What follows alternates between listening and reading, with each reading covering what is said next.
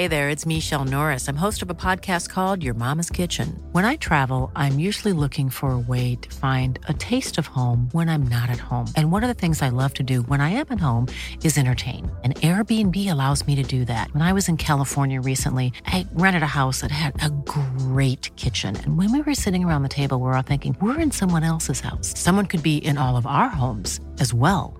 If you have a home, but you're not always at home, you have an Airbnb. Your home might be worth more than you think. Find out how much at airbnb.com/slash host.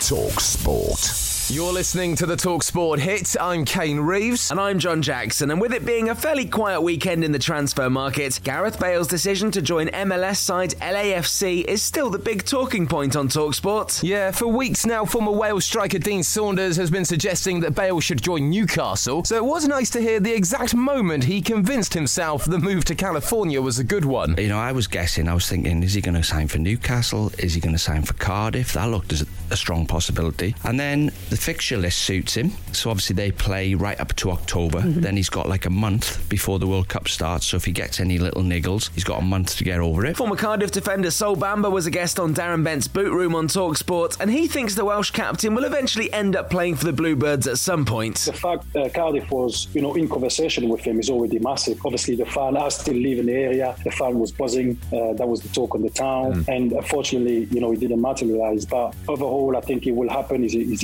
you know, is his club. He always said he would want to play for, for the club before he retire. So I'm sure it will happen later in the years. While Gareth brushes up on the golf course in Southern California, Chelsea have had a pretty quiet transfer window so far. Former Chelsea striker and Talksport presenter Tony Cascarino is expecting things to change. I think they'll do at least two big signings before the start of the season. I think Raheem's perfect for Chelsea. I think they need that type of player. He always gets chances and he always gets a decent number at the end of a season. Well, things are possibly looking up for League One side Derby County with local property developer David Clowes hopeful he can complete the purchase of the club this week. And Liam Rosenior has been appointed interim manager after Wayne Rooney walked away. Former Crystal Palace midfielder Darren Ambrose thinks that both the club and Rooney will have good news very, very soon. Hopefully, they're about to see better days in terms of the back room and the financial side of things, and they can continue and look up as opposed to being concerned whether they're going to have a club again. But as for Wayne Rooney, I think he's done a fantastic job. I honestly think he's got a Premier League job coming up very, very soon. Elsewhere, Wimbledon gets started today, and both Andy Murray and Emma Raducanu will play on centre court this afternoon. We'll bring you regular updates from SW19 on Talk Sports. There were Rugby Super League wins for Salford Red Devils, Huddersfield Giants, and Castleford Tigers on Sunday. And England's cricketers are on the brink of another impressive Test match win. They go into the final day in Leeds with 113 runs needed, with eight wickets remaining. And the best thing about it, all the remaining tickets were given away for free again.